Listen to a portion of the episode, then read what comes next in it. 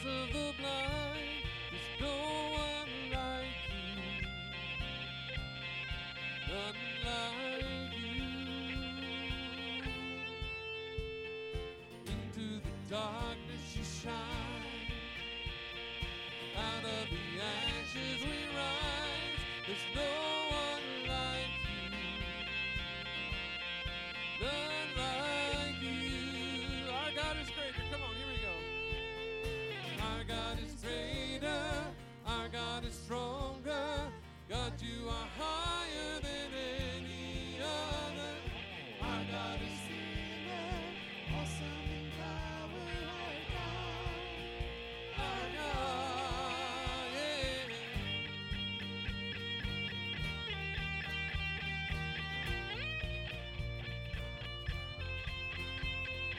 Into the darkness you shine, out of the ashes we rise, there's no one like you,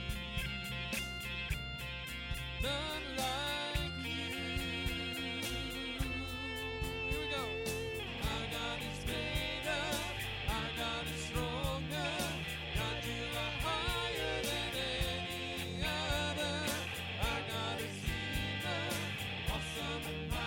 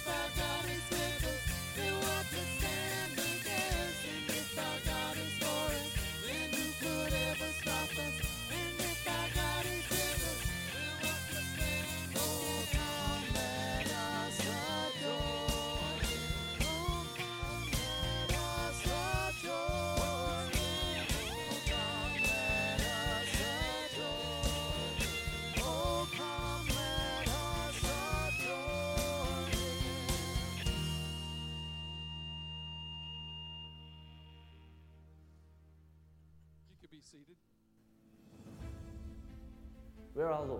1, 2, 3, 4. Yeah, relax. Ah. Okay. Yeah, hello. American. Big smile. I served for a year in East Asia and sharing the gospel. I served in East Asia for 1 year as a missionary.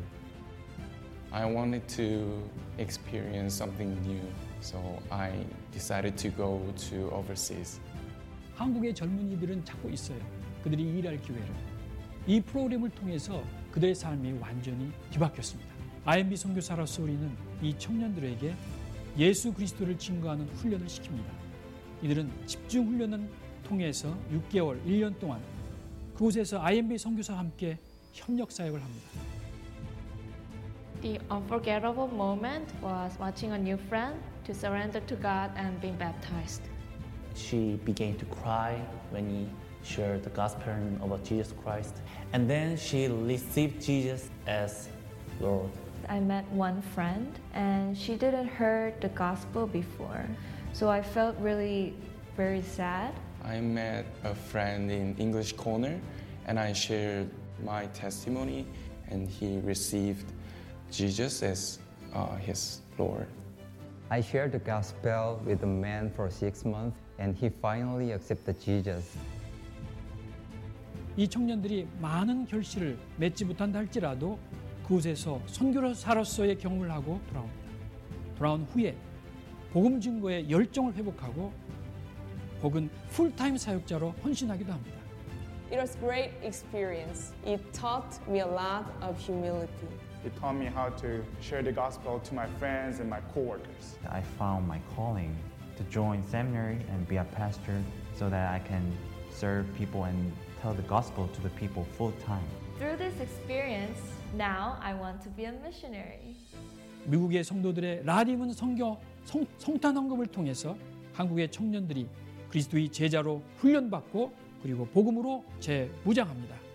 이것이 바로 전 세계를 향한 우리의 협력 사역입니다.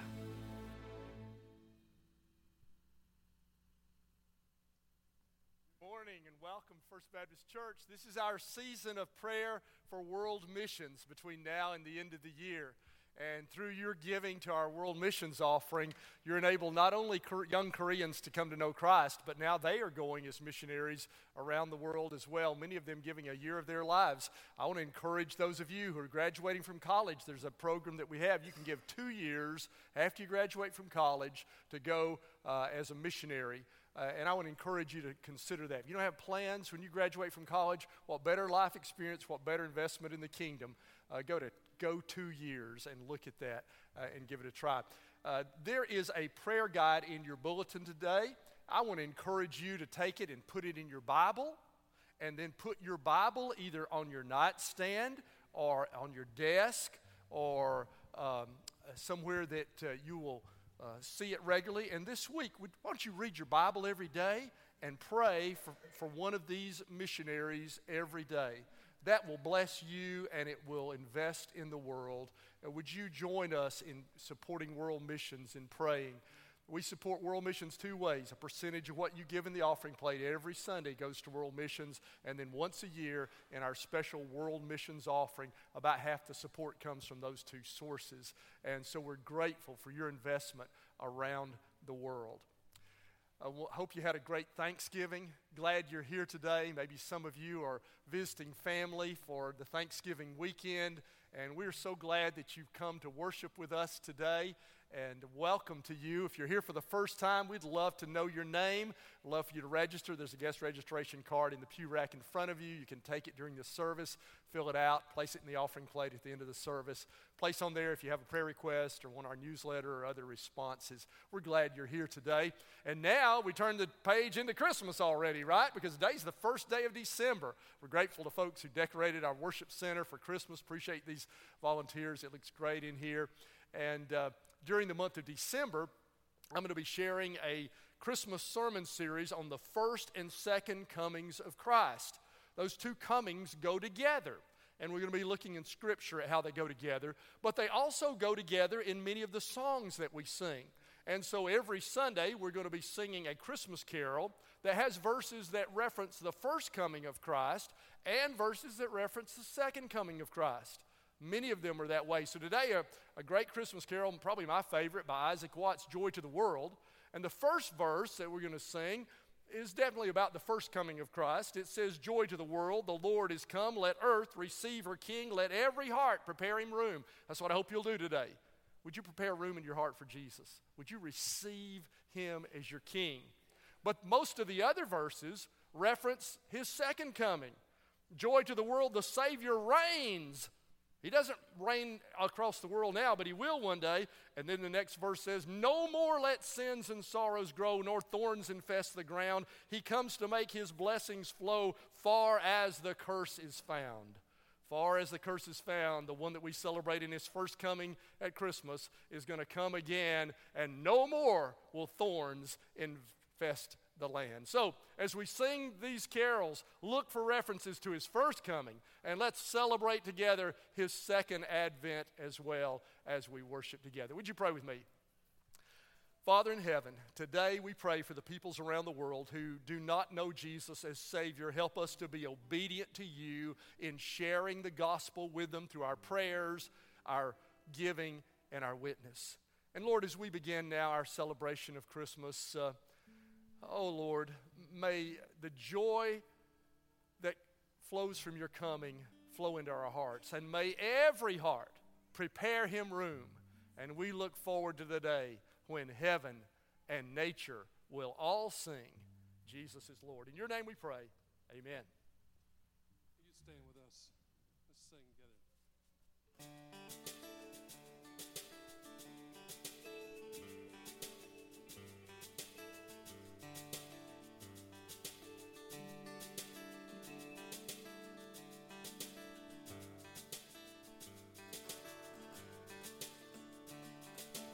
Joy to the world, the Lord is come. Let earth receive.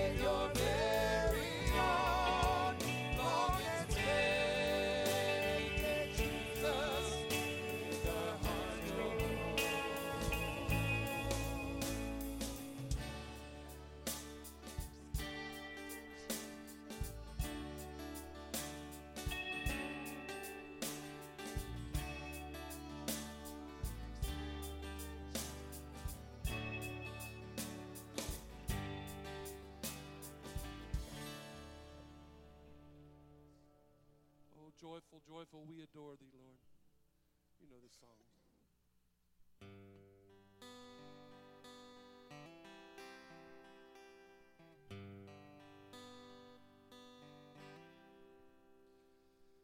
Joyful, joyful, we adore thee, God of glory, Lord of love.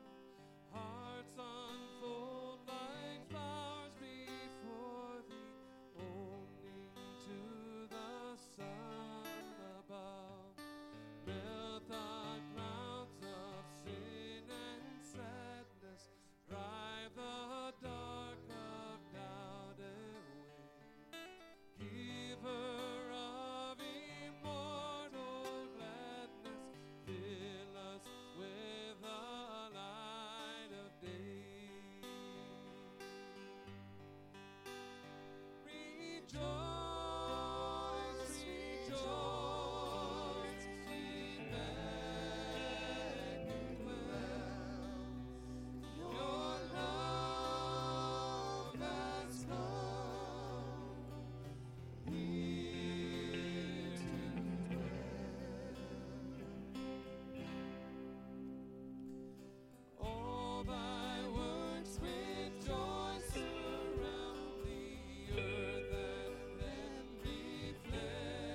join the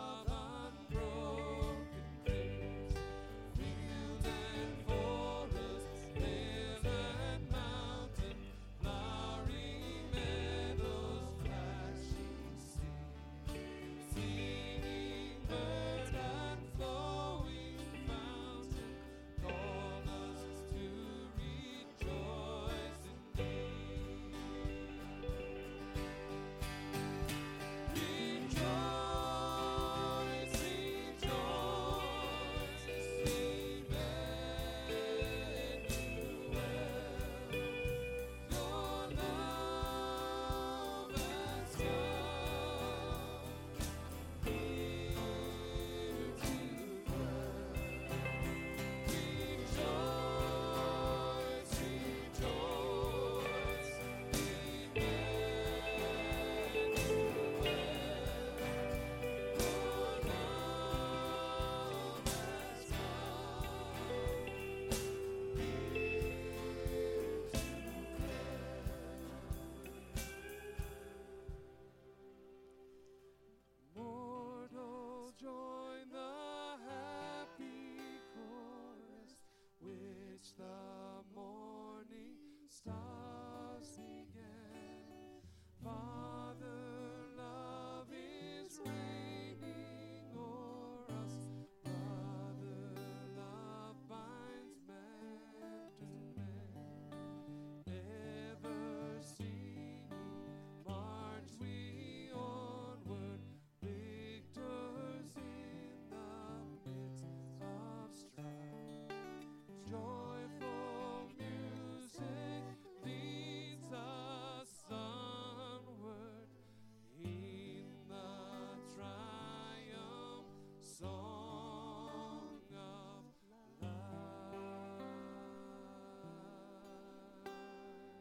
Please be seated.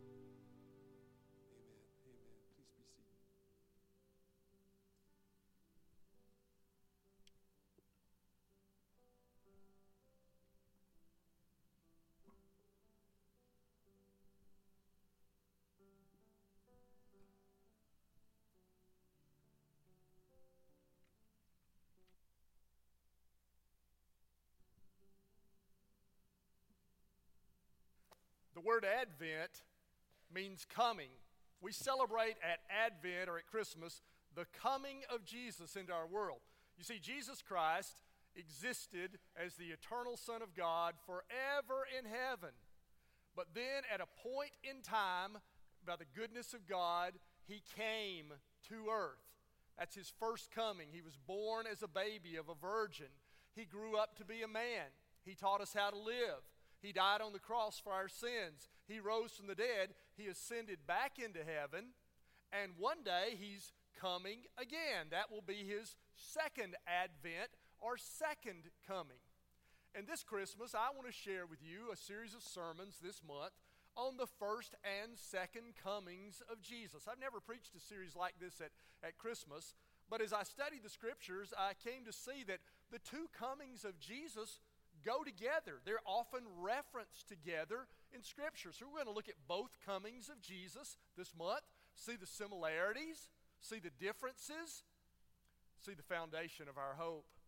And we begin today, we want to look at some Old Testament prophecies that prophesied the coming of Jesus, and we find that both the first and second comings of Jesus are prophesied in the Old Testament. Now, they're not delineated, they're not separated. This is the first, this is the second. In fact, they're sort of compressed together. It's sort of looking like a distant range of mountains. I've got a picture to show you of some mountain ranges, a beautiful view of the Smoky Mountains. And when you look from a distance at mountain ranges, ridge behind ridge, it looks like maybe they're close together. And when you look at this ridge and then look at that one, you might think those are pretty close together, right? But that's because you're looking at them from such a far distance removed. Because if you got to this mountaintop, you would see that it was a long way over to that next mountaintop, right? That's what we have in the prophecies of the Old Testament. The Old Testament prophesies the comings of Jesus. And from where they're standing, they look close together. They're seeing them from a distance, but when we get to them, we see both the first and second comings of Jesus prophesied. So today, let's look at that and see what I'm talking about. And there are four of prophecies that we want to look at today, and for each of these four prophecies we want to see where is predicted both the first coming of Christ and the second coming of Christ. We begin with Isaiah chapter 9. If you have your Bible, turn with me there, or you can follow on the screen. And Isaiah 9 says this. If you're taking notes, want to fill in the little chart about the first coming of Christ, it says that light will shine from Galilee. It's a prophecy that the Messiah will come from the region of Galilee. Let's read about it in Isaiah 9, verses 1 and 2. Nevertheless, there will be no more gloom for those who are in distress. That's a good word. In the past, he, that is God, humbled the land of Zebulun and the land of Naphtali. So this refers to the two of the 12 tribes of Israel that were settled in the land were Zebulun and Naphtali, and they were given the part of Galilee, the northern part. And in Isaiah's day, that region had been humbled. That is, God had allowed Tiglath-Pileser, the king of Assyria, to come from the north, invade Galilee, and capture the land of Zebulun and Naphtali. So in Isaiah's day, this region had been brought low. Now the prophecy is, but in the future, continuing reading in verse 1, but in the future he will honor Galilee of the nations by the way of the sea beyond the Jordan. So here's a prophecy that Galilee is going to be honored. How will it be honored? Verse 2 says, the people walking in darkness have seen a great light, and on those living in the land of deep darkness, a light has dawned. So the prophecy is that God's going to shine his light from the region of Galilee, formerly humbled, will now be honored. Well, that was fulfilled in the first coming of Jesus. Let's read together from Matthew chapter 4, verses 12 through 16. And Matthew says, Matthew 4:12, when Jesus heard that John had been put in prison, he withdrew to Galilee, leaving Nazareth. So he grew up in Nazareth. Jesus grew up in this region that would be honored. Nazareth is in the land of Zebulun and Naphtali. It's in Galilee. And then when he grew up, he left Nazareth and he went to live in Capernaum, a larger town, also in Galilee, which was by the lake in the area of Zebulun and Naphtali, to fulfill what was said through the prophet Isaiah, land of Zebulun, land of Naphtali, the way of the sea beyond the Jordan, Galilee of the Gentiles, the people living in darkness have seen a great light. On those living in the land of the shadow of death, a light has dawned.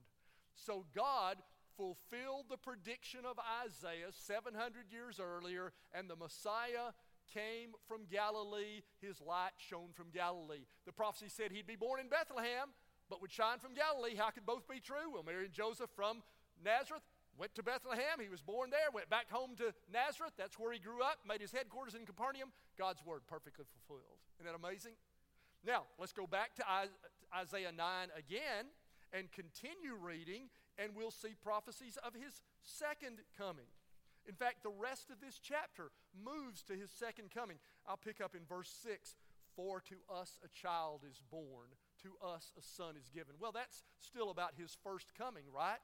And we know that when Jesus came from heaven in his first advent, he didn't come as a full-grown man, but he was born of a virgin. He came into mother's womb. For to us a child is born, to us a son is given. But the second half of that verse moves right to his second coming, and the government will be on his shoulders. Was the government on his shoulders at his first coming? No. But at his second coming, the government will be on his shoulders. So here in one verse are two mountain ranges that appear back to back, when indeed they're referencing his first and his second coming. And it says in the latter part of verse 6, he'll be called Wonderful Counselor, Mighty God, Everlasting Father, Prince of Peace. And verse 7 says, of the greatness of his government and peace, there'll be no end. So the prophecy here, if you want to fill in that blank, that there'll be a government of peace forever. You know, we've got government problems, don't we? And some people fret about the government. And I don't believe Christians should ever fret about the government. Oh, we ought to be concerned. We ought to pray. We ought to be involved. But Christians couldn't fret about the government. You know why? Because our government problems are going to be solved. Because one day, the government's going to be on his shoulders. And it says in the rest of this verse, and he will reign on David's throne and over his kingdom, establishing and upholding it with justice and righteousness from that time on and forever. And the zeal of the Lord Almighty will accomplish this. Oh, don't you look forward to the day when the government will be on his shoulders. And there'll be a reign of peace. And we as Christians have that to look forward to. And we celebrate it now at Christmas. It's not come yet. It's not going to come till his second advent. But the ball has started rolling, and so we celebrate now the second half of verse 6, because the first half of verse 6 has come. To us a child is born, to us a son is given. Let's look at a second prophecy and see this same pattern.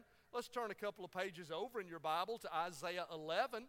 And Isaiah 11 says of his first coming, it prophesies the Messiah will descend from David. The Messiah will descend from David. Read it in Isaiah 11:1. A shoot will come up from the stump of Jesse. Now let me explain that. Jesse was David's father. God had promised that there would be a king forever descended from David. He said, now if David's sons disobey me, I'll cut off the line, but I will revive it, and there'll be a son forever. And so the family tree of David was indeed judged, and it, like the family tree was cut down, and there's just a stump there now. Jehoiachin was one of the great-great-great-grandsons of David, and the line of kings from David continued for a long time, and then Jehoiachin taken to Babylon, the family tree cut down. No more David kings. There was never another David king. They came back from exile, but after they came back from exile, no descendant of Jehoiachin, no descendant of David ever ruled on the throne. It was like a stump. The line of David had been cut down. Now, in the verse right before this, I don't have it on screen, if you want to look back in your Bible at the last verse of chapter 10, he said, I'll also cut down Assyria, and I'm going to cut off the line of Assyria. And he did. You don't know any Assyrians, do you? No, you don't know any Assyrians. That tree's been cut down. The tree of Judah was cut down. But you know the difference is? Difference between the two, 11 and 1, a shoot will come from the stump of Jesse. That stump's going to sprout, he says. Yeah, it's going to be a long time. It's just a stump. No David king. But from that stump will come a shoot, a sprout. And from his roots a branch will bear fruit. And that's a prophecy of the coming of the Messiah.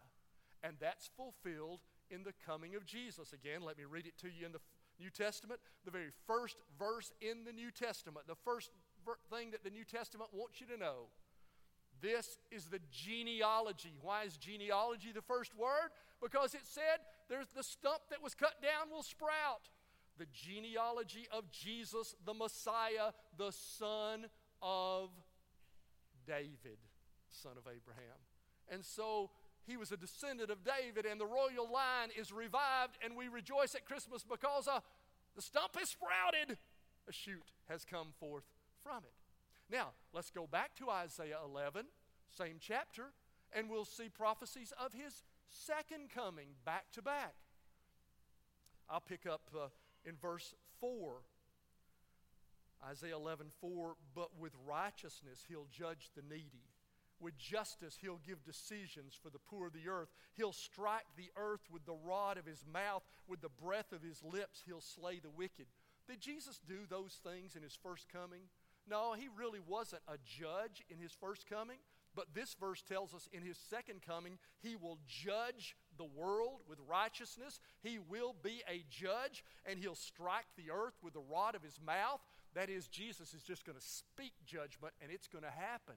And the book of Revelation uses that exact phraseology to tell us that when Jesus comes back again, he's just going to speak, and the enemies arrayed against him will be defeated. He'll slay them by the breath of his mouth, by the words from his tongue. Verse 5 says of Isaiah 11:5, righteousness will be his belt, faithfulness the sash around his waist. And verse 6, the wolf will live with the lamb. Did that happen at his first coming? No. You keep a wolf and a lamb in your backyard now, and one of them is not going to be happy. One might be happy, but one is not going to be happy. And you're probably going to have to keep replenishing lambs if you want to keep that going, right? But one day, the wolf will live with the lamb. So what started at his first coming will be completed at his second, and nature is going to be restored. It says the leopard will lie down with the goat, the calf, and the lion, and the yearling together, and a little child will lead them. In verse 7, the cow will feed with the bear, their young will lie down together, and the lion will eat straw like the ox. I don't know what nature was like in the Garden of Eden. I think maybe it was like this. I think there was no predation, no carnivorous action of animals upon another. But I know it's going to be that way when Jesus returns. There's going to be the creation is going to be restored, and there's going to be a perfect balance. It goes on to say in verse 9, they'll neither harm nor destroy on all my holy mountain, for the earth will be filled with the knowledge of the Lord as waters cover the sea. Nothing to fear from the imbalance of the natural world.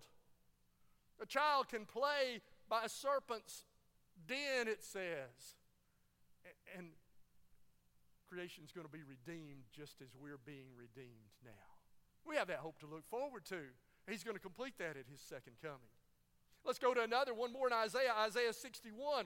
Isaiah 61, it is the servant of the Lord speaking, the Messiah speaking. In Isaiah 61, it says, the Spirit of the Lord is on me because the Lord has anointed me to proclaim good news to the poor. He sent me to bind up the brokenhearted, to proclaim freedom from the captives, release from darkness for the prisoners, verse 2, to proclaim the year of the Lord's favor and the day of vengeance of our God, to comfort all who mourn.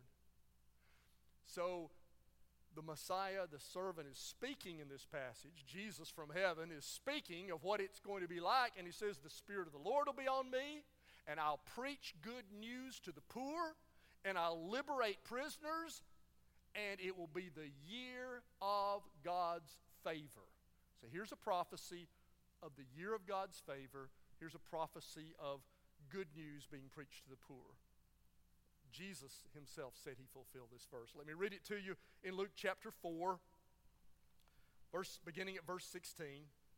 Jesus went to Nazareth, where he'd been brought up. And on the Sabbath day, he went to the synagogue, as was his custom. And he stood up to read. So he's come home, and they let this homeboy come preach. So he reads the scripture reading for the day. He stood up and read verse 17, and the scroll of the prophet Isaiah was handed to him. And unrolling it, he found the place where it's written, the Spirit of the Lord is on me because he's anointed me to proclaim good news to the poor.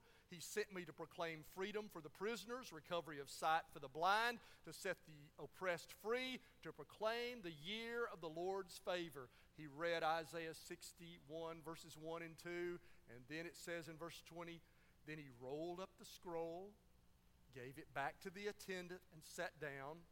And the eyes of everyone in the synagogue were fastened on him. And he began by saying to them, so here's the first of his sermon. They sat down to preach. It was the seat of teaching, so he sat down. Everybody looks at him. And here's how he started this sermon. Today, this scripture is fulfilled in your hearing. Jesus said, this is it. I'm the one who's the Messiah. I'm the one filled with the Holy Spirit. I'm here to preach good news to the poor, to liberate those who are in bondage, to give sight to the blind.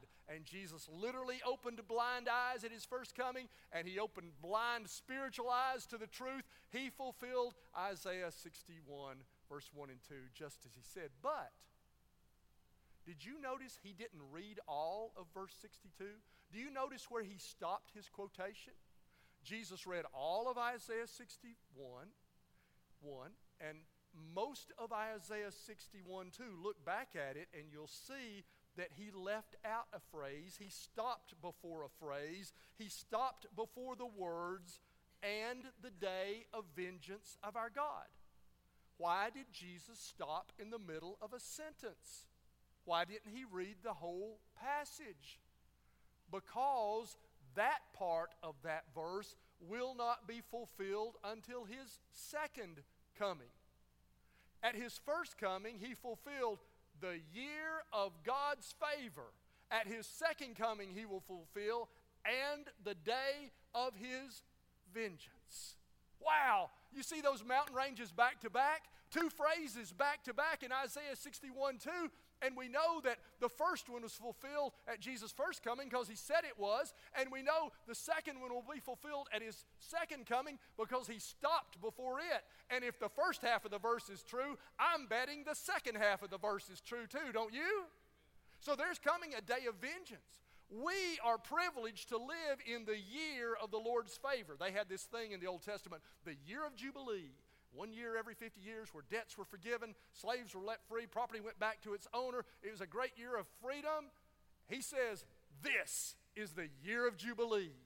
This is the year of God's favor, amnesty, forgiveness. No matter what you've done, you can be forgiven. This is the day when the one who the Spirit of the Lord is upon him, he's preaching good news to the poor. You can be forgiven of whatever you've done. You can go to heaven no matter who you are. You can have spiritual insight. You can be set free from bondage. This is the year of the Lord's favor. But there's coming the day of vengeance. It's a limited time opportunity, and at his second coming will be the day of payback, of revenge, of recompense, of judgment upon sin. And that is prophesied there as well. Let's look at one more Old Testament passage that has both his first and his second comings prophesied, Zephaniah chapter 9. And Zephaniah chapter 9, verse 9 prophesies that the Messiah will ride a donkey into Jerusalem. He'll be gentle and lowly, and he'll ride a donkey into Jerusalem. Zechariah 9:9, rejoice greatly, daughter of Zion. Shout, daughter of Jerusalem. See, your king comes to you, righteous and having salvation, victorious, lowly and riding on a donkey, on a colt, the foal of a donkey. And we know that that verse was fulfilled at his first coming. Jesus did just this. I'll read to you Matthew chapter 21, verse 1 through 5 for the fulfillment. After they approached Jerusalem and came to Bethphage on the Mount of Olives, Jesus sent two disciples, saying to them, go to the village ahead of you, and at once you'll find a donkey tied there and her colt by her. Untie them and bring them to me. If anyone says anything to you, say that the Lord needs them, and he'll send them back right away. This took place to fulfill what was spoken through the prophet. Say to daughter Zion, see your king comes to you, gentle and riding on a donkey, on a colt, the foal of a donkey. Just what Zechariah 9:9 says, Jesus deliberately fulfilled on his entrance into Jerusalem to show us he is the king who has come. But the rest of Zechariah 9:9 was not fulfilled that day or any other in his first coming. Let's go back to it one more time. In Zechariah 9:10, the very next verse says, I will take away the chariots from Ephraim and the war horses from Jerusalem, and the battle bow will be broken, and he'll proclaim peace to the nations. His rule will extend from sea to sea, from the river to the ends of the earth. Did that happen when he rode the donkey into Jerusalem that day? No, none of that in verse 10 happened that day. He didn't break battle bows. He didn't break down all the weapons of warfare. He didn't set up a reign of peace that would last forever. But he will at his second coming, just as verse 9 was fulfilled, so verse 10 will be fulfilled. He'll reign in peace. Let me pick out just a few other verses in this chapter. You can read them all later, but let me read to you verse 14. Then the Lord will appear over them. First, he came riding lowly on a donkey, but at his second coming, he will appear over us. And his arrow will flash like lightning, a suddenness to his coming. And the sovereign Lord will sound the trumpet. In Paul, in Thessalonians, and in Revelation, it speaks again and again in 1 Corinthians that the trumpet call will sound to signal his return. And he'll march in the storms of the south. I'll read to you verse 16. And the Lord their God will save his people on that day as a shepherd saves his flock, and they'll sparkle in his land like jewels in a crown. Those reference his return. And the one who rode lowly into Jerusalem on a donkey will one day appear over us, and the trumpet will sound, and he will save us on that day. That is, he'll complete our salvation. Your salvation begins at conversion. When you say, yes, I believe Jesus is the Son of God who died for me and rose again, and I receive him into my life, then you're saved. But he saves you. He completes your salvation when he comes back to liberate your body and redeem your body as well and to make all things new. And he'll save us on that day, and we'll sparkle like jewels in a crown. You see the picture? If you took notes, read down that first column for each of those. The Bible has told us that the light will shine from Galilee, that the Messiah will descend from David, that he'll preach good news, it'll be the year of favor, and he'll ride a donkey into Jerusalem, proclaiming himself king. Every one of those things in that first column took place at his first coming. So now read that second column. There'll be a government of peace forever. The lion and the lamb will live together. It'll be a day of a vengeance, and the Lord will appear over them, and the trumpet will sound. You know what? I believe every one of those in that second column will take place as well. You know why? Because God's track record's pretty good. You can bet on God. He got everything right the first coming. I think he probably get everything right the second coming. Do you believe in the return of Christ? Some people say, I don't know. Is Jesus really going to come back? Really? Well, listen, you read these prophecies and you see that exactly what God said would happen happened at his first coming. You can trust that what God says will happen at his second coming as well. And at Christmas, we celebrate not only the benefits of his first coming, but we celebrate the benefits of his second. We sing about joy to the world. He rules the world in truth and grace. Well, he's not ruling it all yet, but he's going to. He rules in our hearts now, and one day he'll rule it all. And so it's coming, just as those mountain ranges are back to back. And so we live with hope and peace even when the government is not good, even when we don't have full joy now, even when we don't see all of the benefits. We live with joy and hope at his first coming because his second is just as sure. That is why we celebrate in this season. Would you bow with me in prayer? Oh, Lord God, thank you that you sent your Son, Jesus. I pray that in this moment now, there'll be those who say yes to Jesus in the year of his favor and receive Jesus as Lord of their lives, that they'll be ready for the day of his vengeance. And I pray, Lord, for those who are downtrodden in life, that our hope will be restored this Christmas season, because one day the lion will lie down with the lamb. The little child will play fearlessly by the hold of a serpent. And, oh God, we long for that day when the government is on your shoulders. Oh, Lord, help us live with hope and faith until then. I pray in Jesus' name, amen. Would you stand with me? We're going to sing a song of invitation. If today you would receive Jesus as King of your life, if you'll bow your knee to him and confess him as Lord, I would invite you to walk forward, meet me or another pastor here to confess your faith. We'll rejoice with you. You can plan to be baptized as a sign of your faith in him. Today could be that beginning. This is the year of God's favor. Don't know how long it's going to last, but this is the year of God's favor. Would you come? Maybe you need a church home. We'd invite you to come. Maybe you need prayer. You're welcome to come at this time. Who has the power to raise the dead? Who can save us from our sin? He is our hope, our righteousness. Jesus, only Jesus. Who can make the blind to see? Who holds the keys that set us free? He paid it all to bring us peace. Jesus, only Jesus.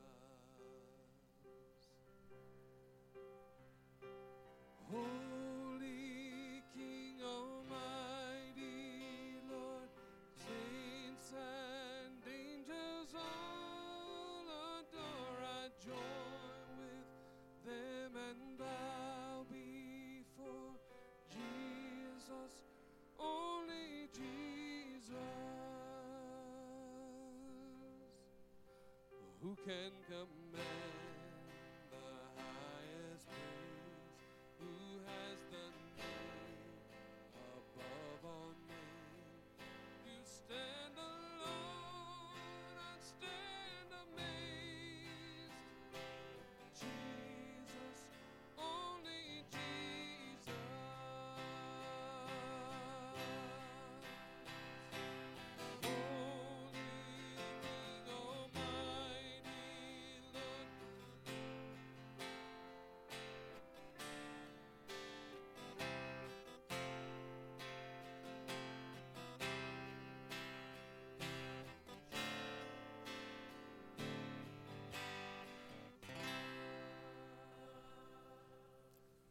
And thank you. Please be seated. We're going to give our offerings now. We worship by giving back to him what he's so graciously given us, to say thank you. Thank you, God. You've been so good to us.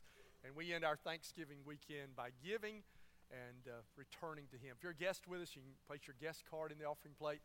I'll be at the Welcome Center after our closing. I'd love to visit with any guests, have a small gift for you.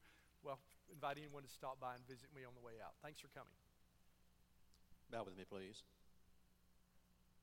Our gracious Heavenly Father, we thank you, Lord, for this day and this opportunity to come to your house, fellowship with other believers, Lord. We thank you for this season, for this time that we spend counting our blessings and realizing just how blessed we are, Lord. And as many have searched for perfect gifts this weekend for upcoming Christmas season, Lord, we realize that you gave us the most perfect gift. Thank you, Lord, for your coming and for the way in which people generations ago waited for your coming. Lord, we now wait for your second coming. And the opportunity we have, Lord, to share the good news with others here in our community and all around the world through our mission offering.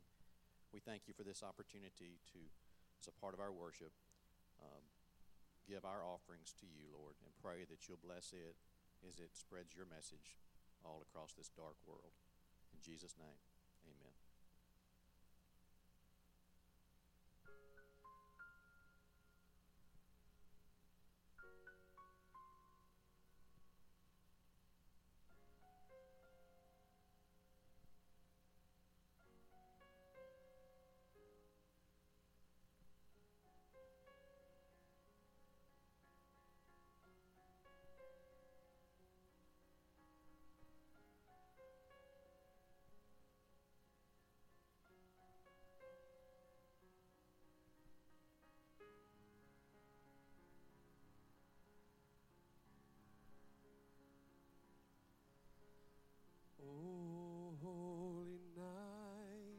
The stars are brightly shining.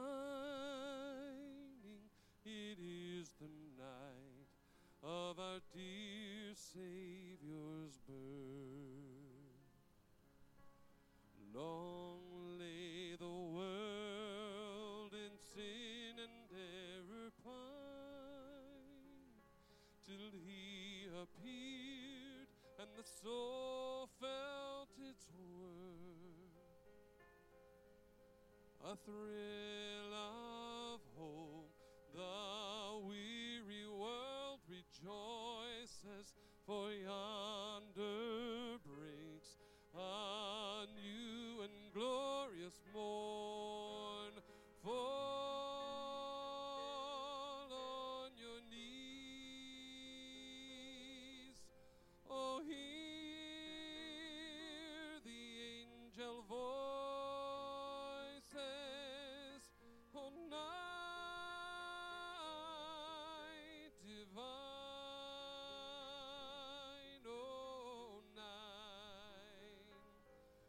Christ was born. Oh, night divine, oh,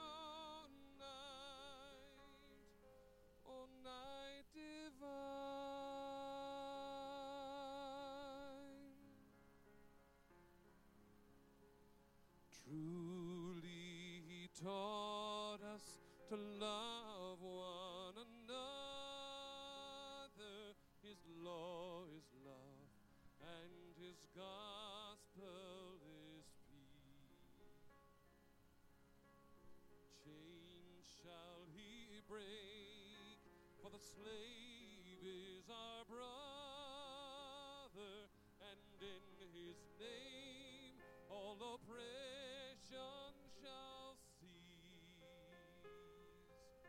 Sweet hymns of joy in grateful chorus raise we.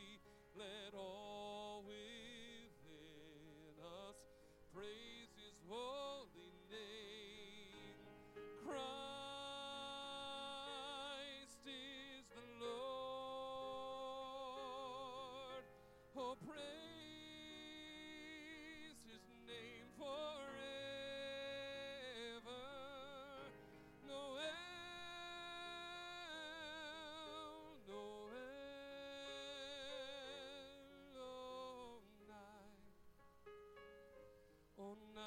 Divine, Noel,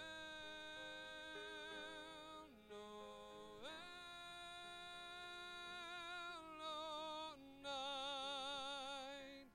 oh night divine, fall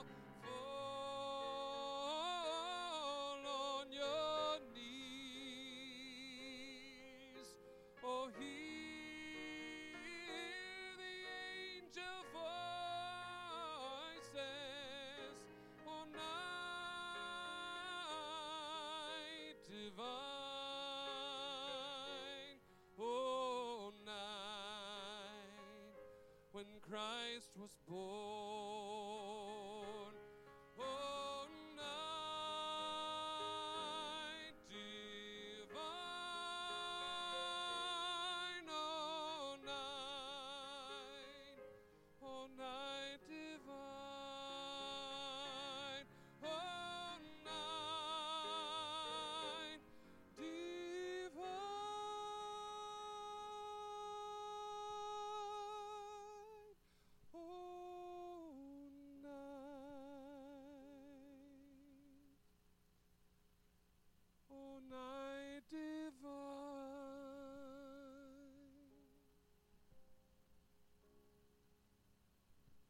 Oh, night divine.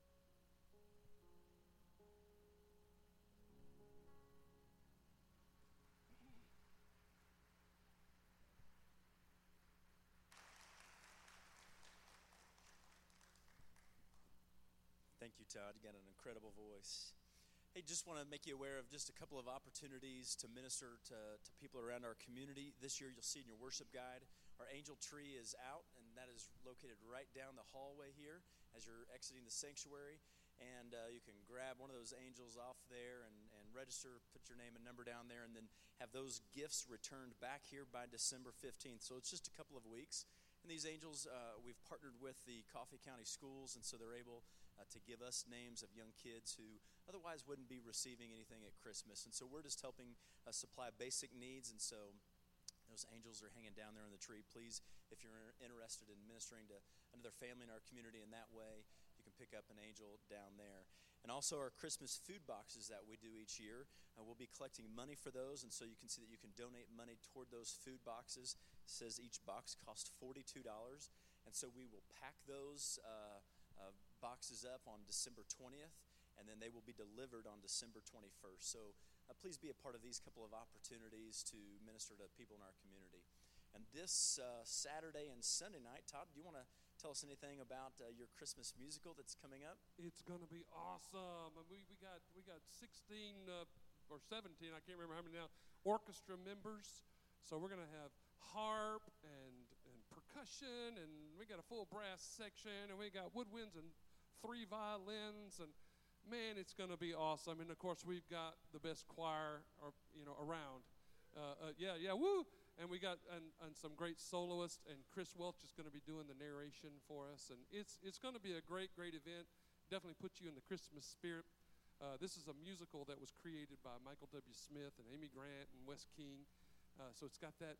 It's got all those really great songs. I think he does the best job of creating those Christmas things. But anyway, this Sunday night, or actually Saturday night and Sunday night at 6 o'clock.